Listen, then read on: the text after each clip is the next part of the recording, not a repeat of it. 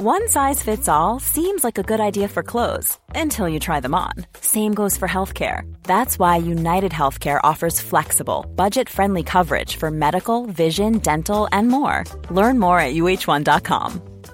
Ready to pop the question? The jewelers at Bluenile.com have got sparkle down to a science with beautiful lab grown diamonds worthy of your most brilliant moments. Their lab grown diamonds are independently graded and guaranteed identical to natural diamonds, and they're ready to ship to your door. Go to Bluenile.com and use promo code LISTEN to get $50 off your purchase of $500 or more. That's code LISTEN at Bluenile.com for $50 off. Bluenile.com code LISTEN.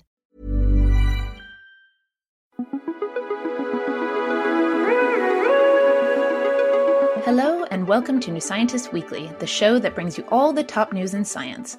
I'm Tiffany O'Callaghan, New Scientist Features Editor. And I'm Rowan Hooper, Podcast Editor. Welcome to the show. This week we're also joined by, well, lots of other New Scientist staff. We've got Features Editor Kat DeLange and reporters Karina Shah and Matt Sparkes. Welcome all. Hello. Hello. Hi. Coming up on the show today, we're going to learn about how to increase your self awareness, we're going to hear about ethnic diversity in Tudor England, and we're going to discuss the problems with Bitcoin mining. Yeah, the horrendous environmental problems of Bitcoin, uh, which is the last thing we need at the moment. We've also got a unique new species of ant, which is always nice. We don't have enough ants on the show. Yeah, I can't remember any ants on the show. It's about time. Um, before we get into all of that, though, uh, we have a great new scientist subscription offer going on at the moment we want to tell you about. Get your first 12 week subscription for half price. Plus, you also get a free New Scientist Moon jigsaw puzzle, normally worth $21.99.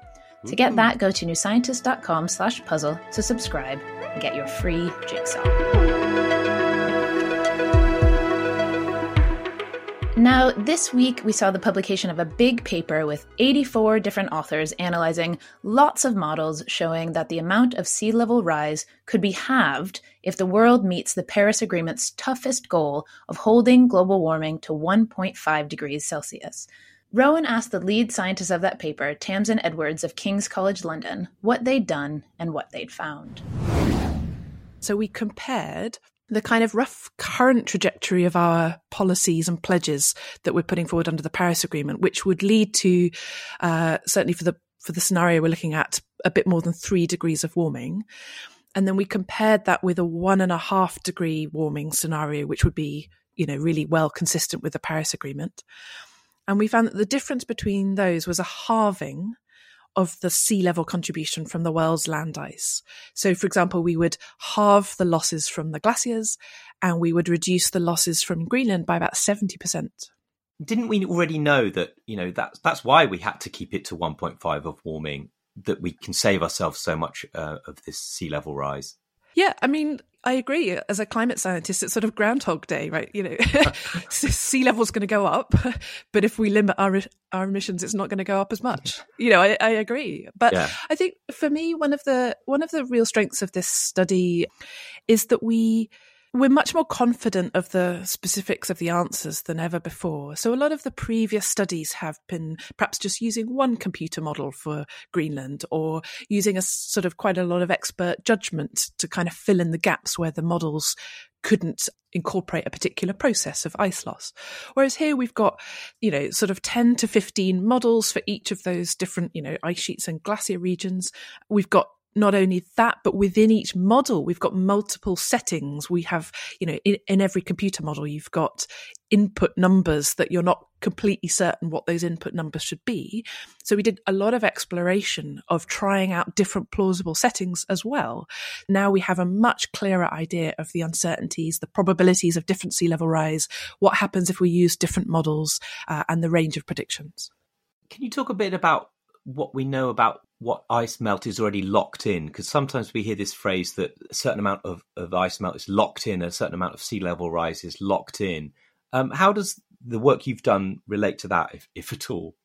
All of our numbers showed the sea level contribution from all the world's land ice is going to go up so all of them showed basically, as you say, that even under the lowest scenario, the one and a half degree warming, even at the lowest end of our uncertainty intervals of our error bars, if you like, we still get a sea level rise.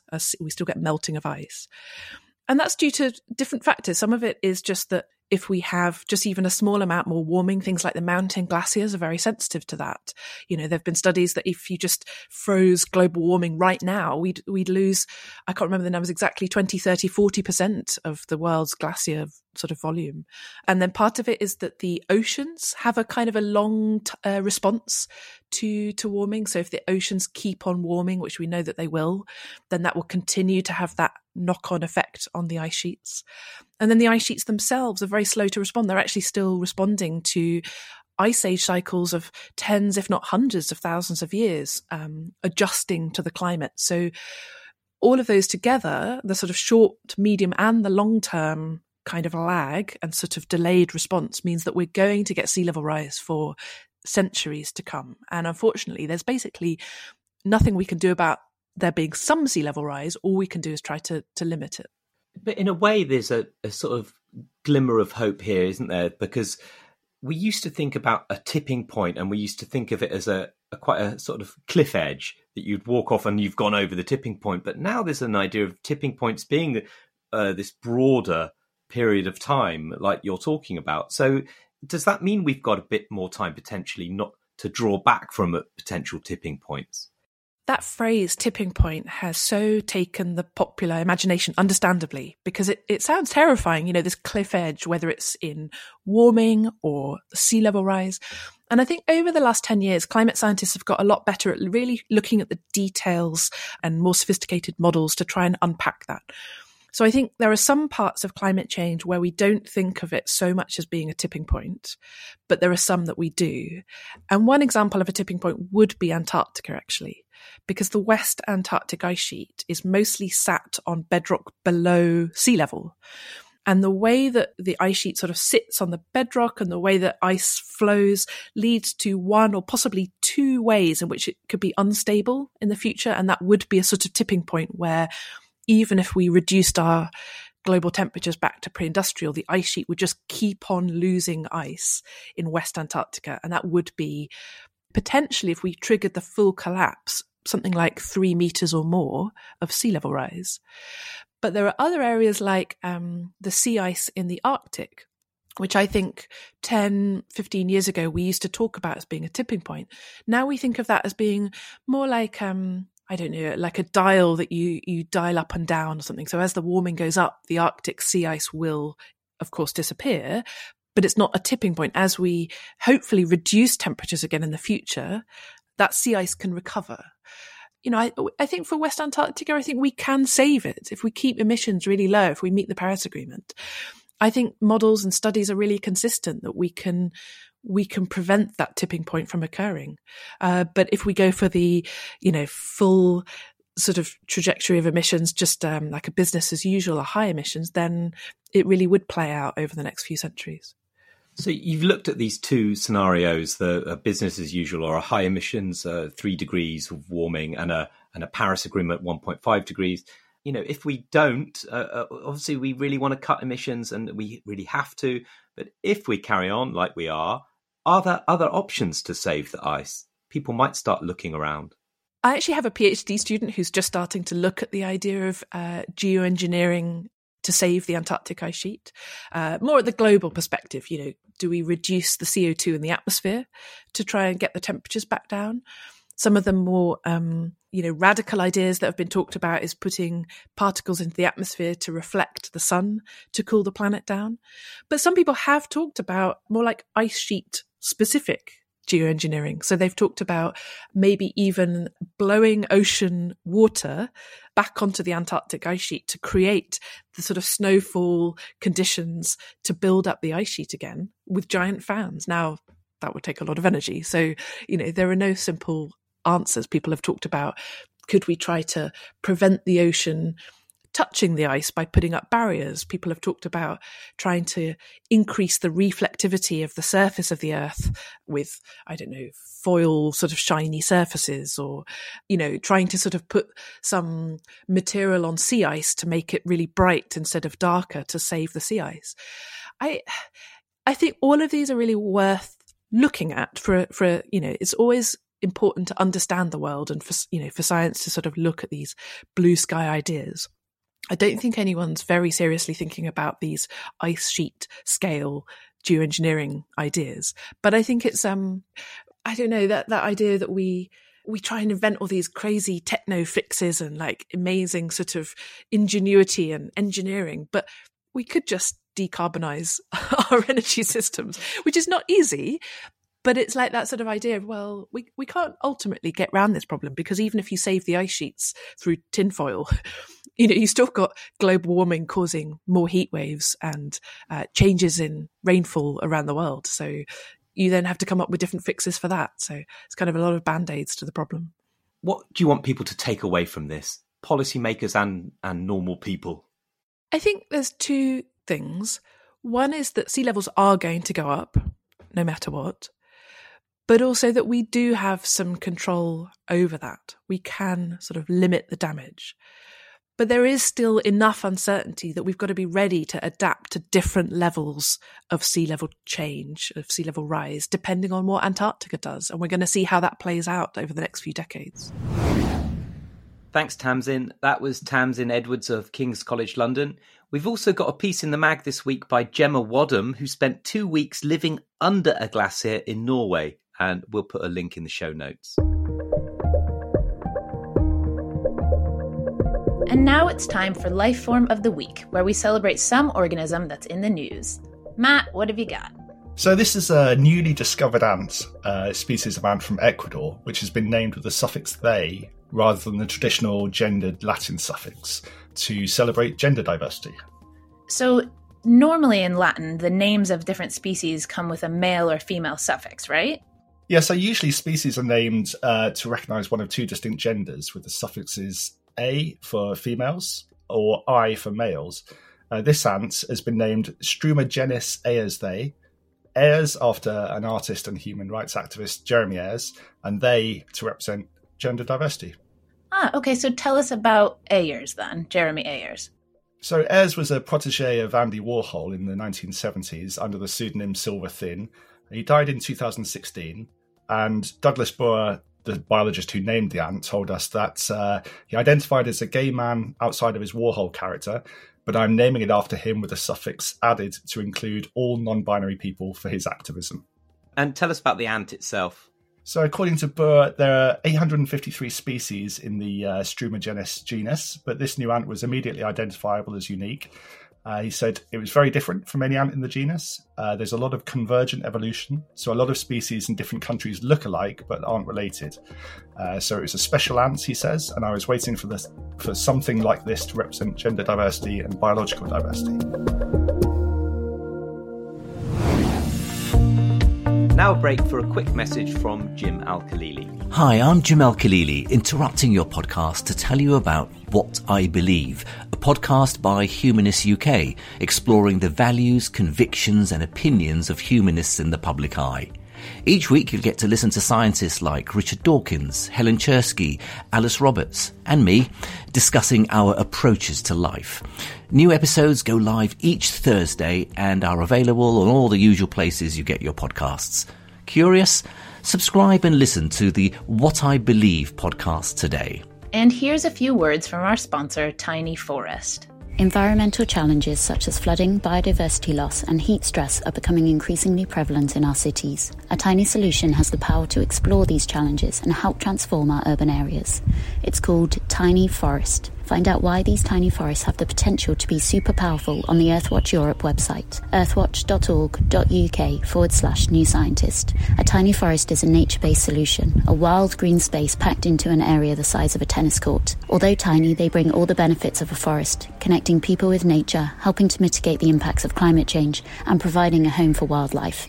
A diverse mix of native trees is planted densely, encouraging rapid growth. In the UK, Earthwatch is pioneering tiny forest. We engage local communities in the planting and looking after of the forest so that we can assess the benefits tiny forest can bring to our cities and communities. Go to earthwatch.org.uk forward slash new scientists to find out how you can help Earthwatch Europe to transform our cities.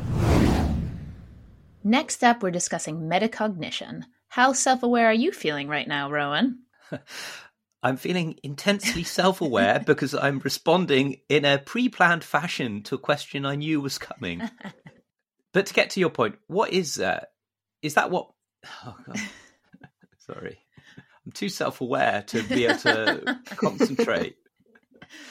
To get to your point, is that what metacognition is? Is it intense self-awareness?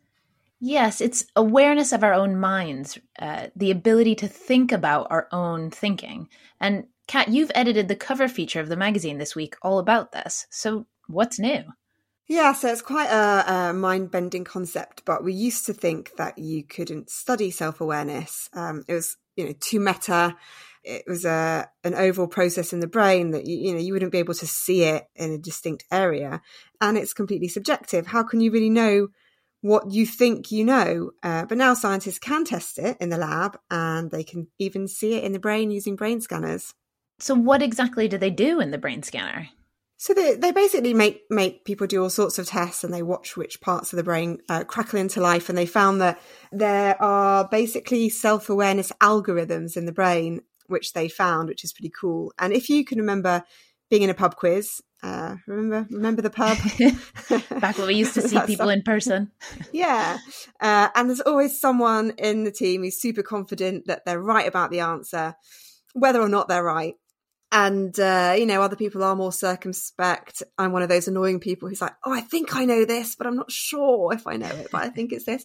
Uh, so they're, they're sort of more cautious. And so this understanding of your level of confidence is a good measure of your self-awareness and that's the kind of thing that they can measure in a scanner so kat you just said you were more cautious about answering questions does that mean you're more uh, self-aware so it's not necessarily about how confident you actually are but it's about being more confident when you're right and less confident when you don't actually know. There is a difference there. And that is what scientists call your metacognitive sensitivity. And that's what's really important. Thanks, Kat. And to find out how you can train your self awareness from neuroscientist Stephen Fleming, how you can boost your metacognitive state, check out the piece in this week's mag and online, and we'll put a link in the show notes.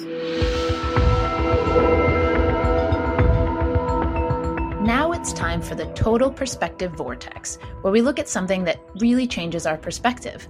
And this week it's archaeology again, but with genetics. Karina, what have you got? Yes, so this is about the Mary Rose, Henry VIII's warship. So that's famous because it sank full of stuff, didn't it? And, and, was really well preserved. So when it was brought to the surface again, it has been an absolute treasure trove for historians. Exactly. It was full of artifacts, weapons, supplies, and stuff from Tudor time. It was a time capsule of the period, essentially. But what's been less well known is that lots of the crew were also preserved. And now eight of the crew members have been analysed with something called multi isotope analysis, where they analyse the isotopes present in their teeth. The unique isotope signature serves as a snapshot of the childhood diets of the individuals, and using these, they were able to estimate where they all grew up. And so, what's fascinating is that three of the crew seem to have originated from warmer, more southerly climates than Britain, perhaps from the southern European coast, Iberia, or even North Africa. And one of the members had a skull with characteristics typical of someone with African ancestry. It's amazing, isn't it, as an insight into the diversity of British society like 500 years ago. Now, I was at Hampton Court the other day and I saw they had a, some pictures of a man called John Blanke and he was a trumpeter in the court of Henry VII and Henry VIII. Um, and he was the only black Tudor that we have an image of.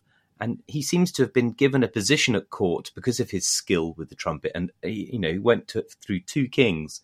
But this Mary Rose analysis seems to be the first evidence of a black mariner in Tudor history. Is that right?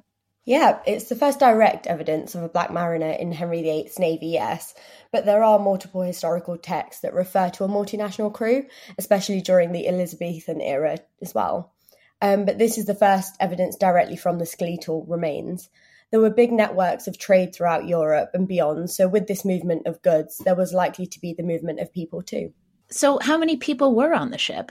Um, since it was discovered in 1982, they discovered uh, partial skeletons for at least 179 men, but there are estimates of a, up to 500. So there could have been many more people of different nationalities and ethnicities.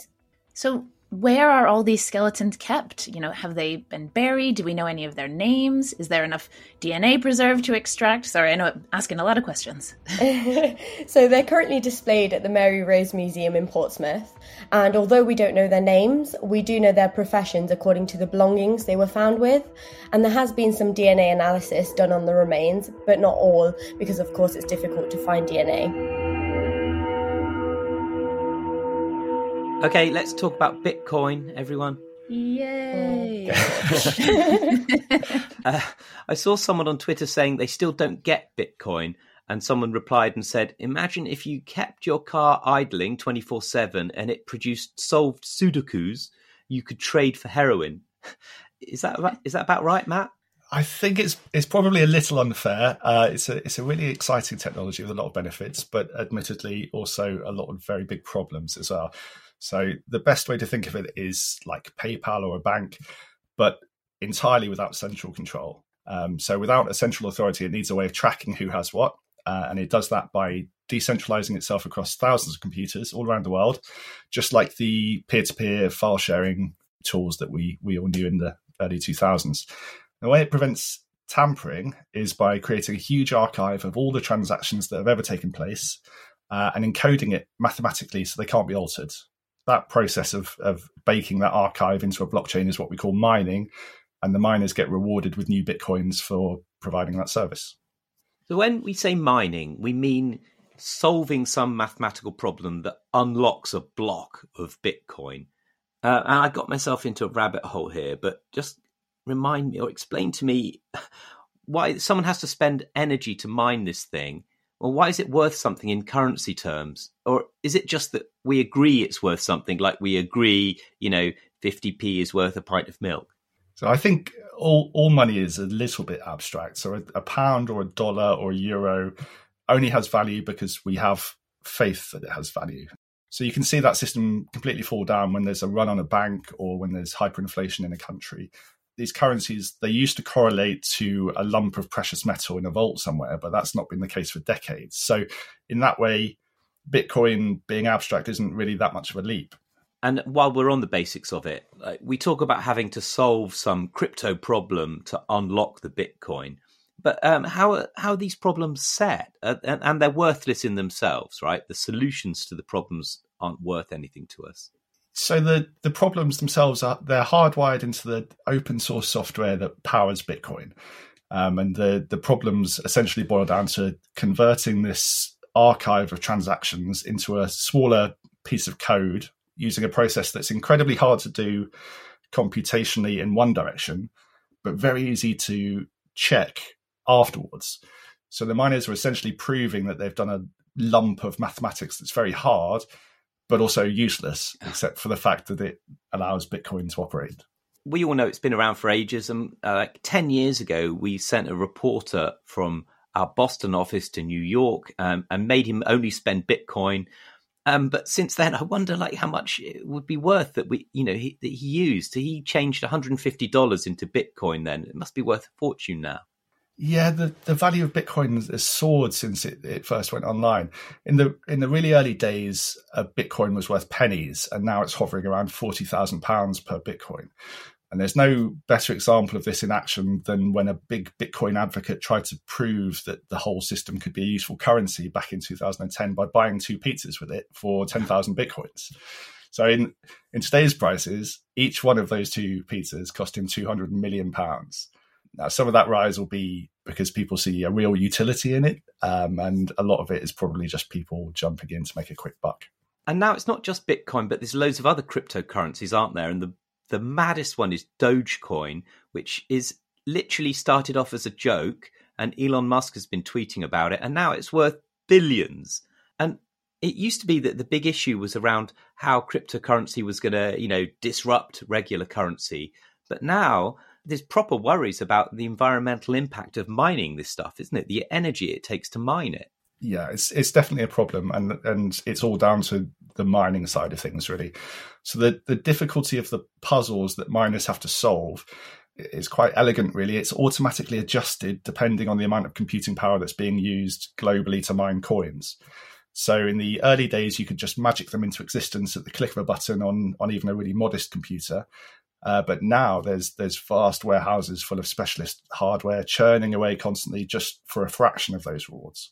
Yeah, and some some of them have dedicated power stations just for them just to mine Bitcoin. And we had a piece recently showing that the carbon emissions associated with mining Bitcoin in China will soon outstrip the total annual emissions of Sweden. And uh, by 2024, Bitcoin mining will release about 130 million tons of carbon. That's more than the annual emissions of Italy and the Czech Republic. And it's crazy and it just can't go on, can it? Not no, not indefinitely. I mean, as as the price rises, it becomes more feasible to spend more money on mining, and because it automatically adjusts the difficulty, that seems like a one way problem, um, and the problem grows worse and worse. As you say, the University of Cambridge studies it really closely at the moment and uh, publishes estimates on the electricity spent uh, on on mining Bitcoin. In 2016, it was uh, around four terawatt hours a year and at the moment it could already be as high as 141. So it's it's already past Sweden now. So look, how are we going to sort this out? You know, how this is not a question I really expect you to answer. Really, how is China going to get its emissions down with all this mining going on, and not just China, but in the US where there's a ton of mining going on?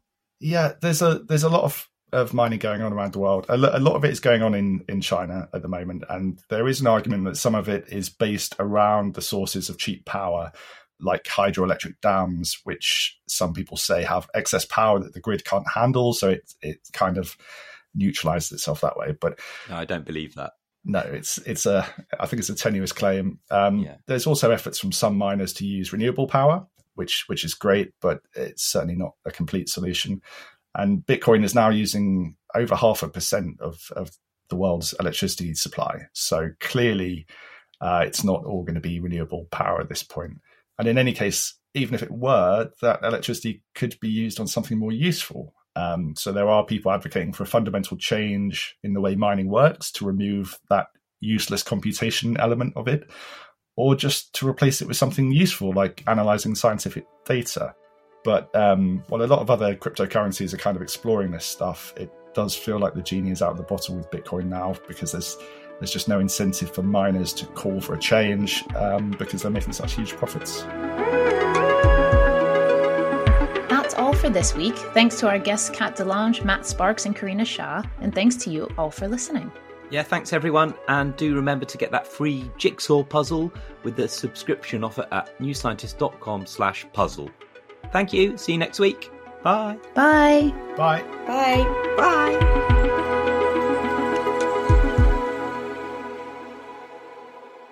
This podcast is produced by Ollie Giu Podcast Production. Find out more at ogpodcasts.co.uk. Hi. Oh, that sounds weird. Can someone just say hello to me, please? I'm so self aware of my heart, my hello.